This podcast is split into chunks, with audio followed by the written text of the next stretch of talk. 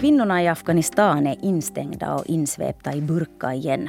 Den nya talibanregimens löften om att kvinnors rättigheter skulle tas i beaktande hade egentligen inte blivit någonting alls av. Så kvinnorna gömmer sig i hemmen, burkorna har som sagt åkt på igen och skolor och arbetsplatser har tömts på flickor och kvinnor. Visserligen har talibanerna gett ett löfte och till och med skrivit ett dekret om kvinnors rättigheter där det sägs att kvinnor inte ska behöva gifta sig mot sin vilja, att en kvinna inte är egendom som får köpas och säljas hur som helst. Men hittills är det här bara ord på ett papper. Så hur mår kvinnorna i Afghanistan egentligen? Det här ska vi prata om med Anna Ek som är landsansvarig i Sverige för Svenska Afghanistankommittén. Välkommen till Nyhetspodden igen Anna. Tack så jättemycket. Hej. Eh, och jag heter Jonna Nupponen och du lyssnar förstås på Nyhetspodden från Svenska Yle. Det är ett tag sedan du var med här i podden, Anna. Jag satt och tittade lite bakåt och konstaterade att det är faktiskt över ett år sedan. Mm. Och under den tiden har det förstås hunnit hända en hel del i Afghanistan också. Vad vet vi egentligen om hur de vanliga afghanska kvinnorna har det just nu?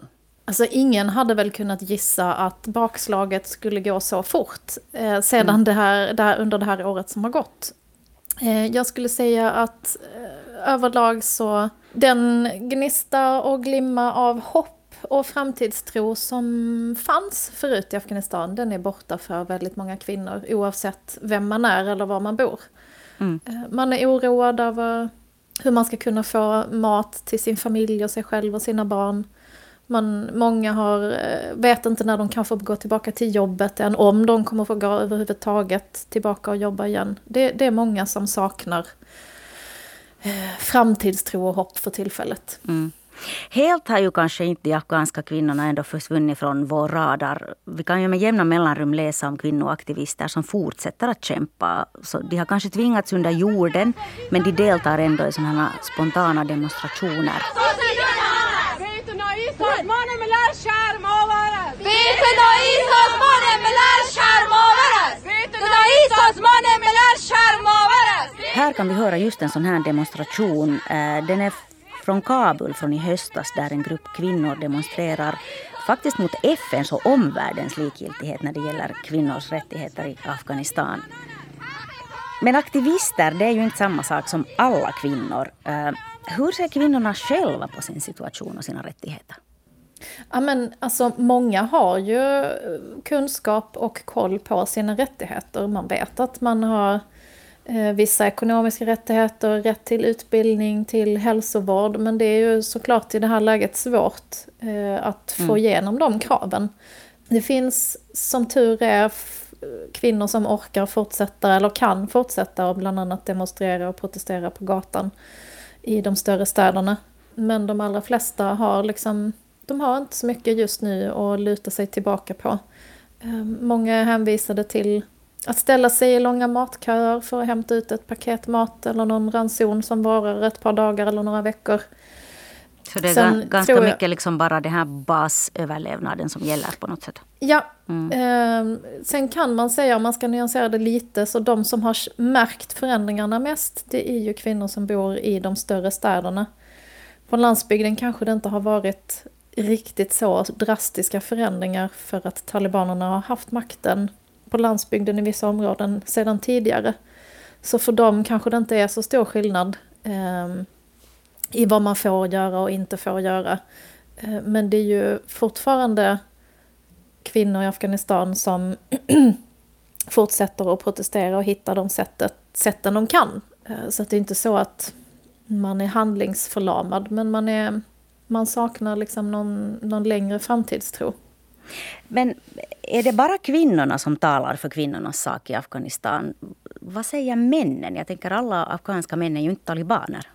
Nej, verkligen inte. Tur är ju det. Eh, men absolut, ehm, det är absolut färre män som eh, pratar för kvinnors rättigheter. Eh, alltså i den här situationen, även om alla män självklart inte är talibaner, så finns det män som ändå är väldigt konservativa.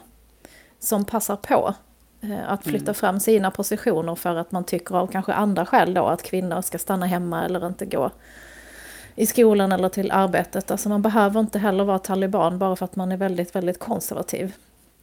Det kan vara svårt för eh, jag har manliga kollegor som berättar eh, att man kan bli utfryst som man ur liksom vänskapskretsen om man tar för mycket aktivt ställningstagande för kvinnors rättigheter eller låter sina fruar arbeta. Jag vet en av våra första barnmorskor som tog examen. Hon berättade ju det att det hände i hennes familj. Mm. Hennes man blev eh, väldigt kraftigt ifrågasatt och hur kan du låta din fru utbilda sig och skaffa sig ett arbete? Men vissa orkar ju stå på sig och det är ju tack vare det också som kvinnors rättigheter går framåt. Det är ju ett samarbete Eh, i hela liksom, samhället mellan alla grupper. Och faktiskt så, eh, även om talibanerna nu har makten i Afghanistan så, så har det ju varit en period emellan på nästan 20 år då talibanerna inte har suttit vid makten. De kom till makten i augusti eh, senast när talibanska trupper rullade in i huvudstaden Kabul.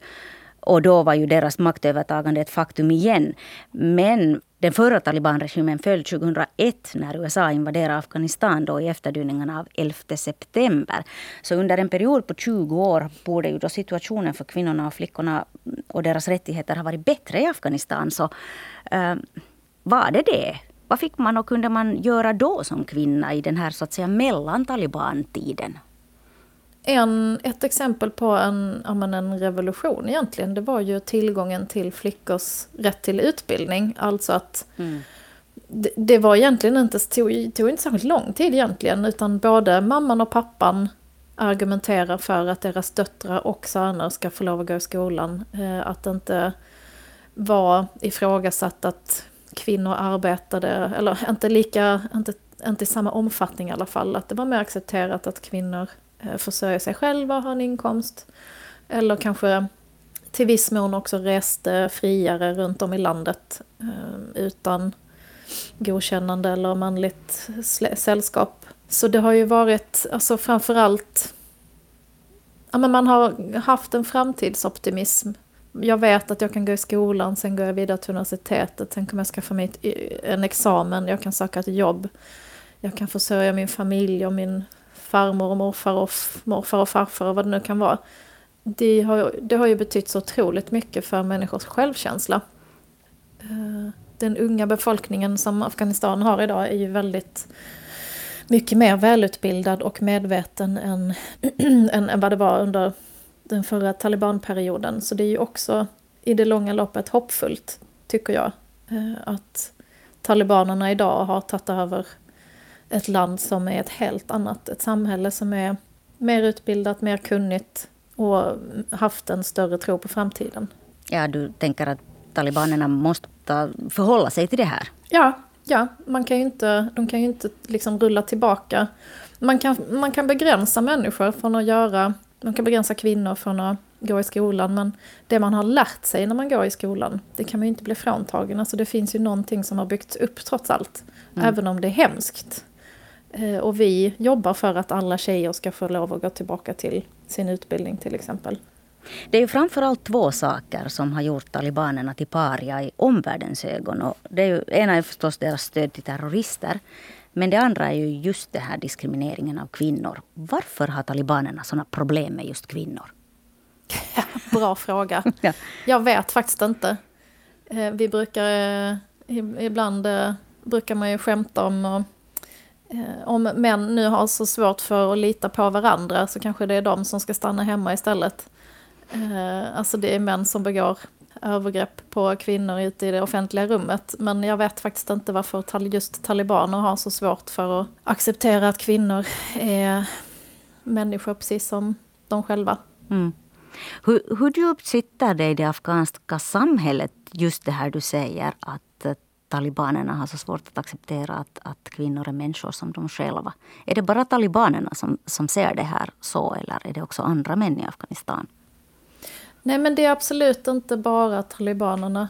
Det finns ju konservativa eh, idéer även sen, sen innan talibanernas eh, uppkomst i Afghanistan. Precis som det har funnits väldigt liberala idéer, alltså som i alla andra, många andra länder. Mm. Eh, Alltså det, problemet är större än talibanerna, men det blir verkligen inte lättare nu.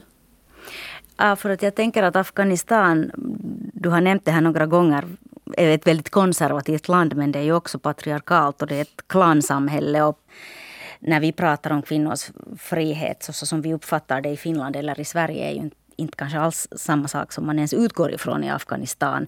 Mm, det talas väl ändå nu om att eh, den här nya generationen av talibaner den skulle vara annorlunda än den tidigare regimen. Att de här yngre talibanerna är eventuellt mer utbildade. De har kanske bott utomlands i Doha eller Qatar eller något liknande länder. Hur ser du, hur, hur, hur går det att tala med talibanerna om, om kvinnor och kvinnors rättigheter? Det har ju inte förekommit särskilt mycket. Om, om, man tittar på väldigt hög nivå, om vi börjar där, alltså mm. statsföreträdare, statsrepresentanter. Där är det ju väldigt få samtal än så länge som överhuvudtaget ägt rum som syftar till att stärka kvinnors rättigheter. Det har ju varit helt andra frågor. Militärtrupp tillbakadragande med Donald Trump. Eh, man har pratat mm. om eh, frisläppandet av fångar och så vidare. Men om man om man tittar tillbaka på lokal nivå, eh, alltså hur vi jobbar. Vi har ju under alla våra år vi har jobbat i Afghanistan, 40 eh, år, behövt tillsammans med de lokala familjerna och samhällena ta en diskussion med lokala talibanledare där vi förklarar varför flickor ska få lov i skolan eller varför en hälsoklinik ska få lov att byggas. Vad säger de då? Eh, mm, vad, är liksom, man, vad är fungerande argument? Nej, men fungerande argument är dels att talibanerna märker att det här är vad folket vill i den här byn. Mm. Eh, man är på något sätt lyhörd för att leva upp till eller bemöta eh, civilbefolkningens önskemål och krav. Eh, sen har vi också samarbetat sen en tid tillbaka med religiöst lärda som använder alltså argument från Koranen och från Islam som stödjer kvinnors rättigheter och flickors rättigheter. Mm. Eh, och det kan de också vara lyhörda för. Och det lyckas. Vi har lyckats. Vi har alla våra flickskolor och klasser för flickor är öppna. Det låter som ett väldigt långsiktigt och segt arbete. Ja, det, det kan jag lova att det är. Men vi eh, tänker inte ge upp. Det, det, är en sak som är säker. Och framförallt nu är det ju jätteviktigt att alla som kan fortsätter mm. i stort och smått att engagera sig. Eh, för det behövs. Kvinnoaktivister, de få som ännu vågar höras i Afghanistan, beskyller ju omvärlden för att inte göra något åt situationen för kvinnorna i Afghanistan. Vad gör det för skillnad för talibanerna om omvärlden fördömer hur de ser på kvinnor och flickor?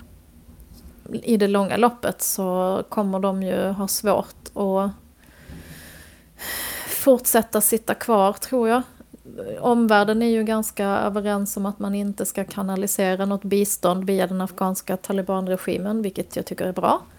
Ehm, de kommer ju ha svårt, så länge kvinnors rättigheter inte respekteras, att sitta kvar. Sen vet man ju inte hur framtiden ser ut heller. Det finns ju de som har varit rädda för ett kommande inbördeskrig i Afghanistan. Det finns de som hoppas på att eh, de här nya talibanerna som är mer välutbildade ska vara lite mer tillåtande. Det är för tidigt fortfarande. Om det är någonting talibaner brukar säga sig ha så är det just tid. Eh, ett citat som ofta återupprepas eh, från en talibanledare som säger ungefär Ni i västvärlden har era klockor, men vi har tiden. Vi, vi måste tänka väldigt, väldigt långsiktigt härifrån också och vara uthålliga.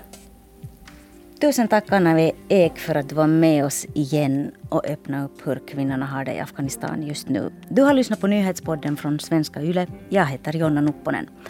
Producent är Ami Lassila och tekniken sköttes av Risto Salonpää. Fortsätt lyssna på oss.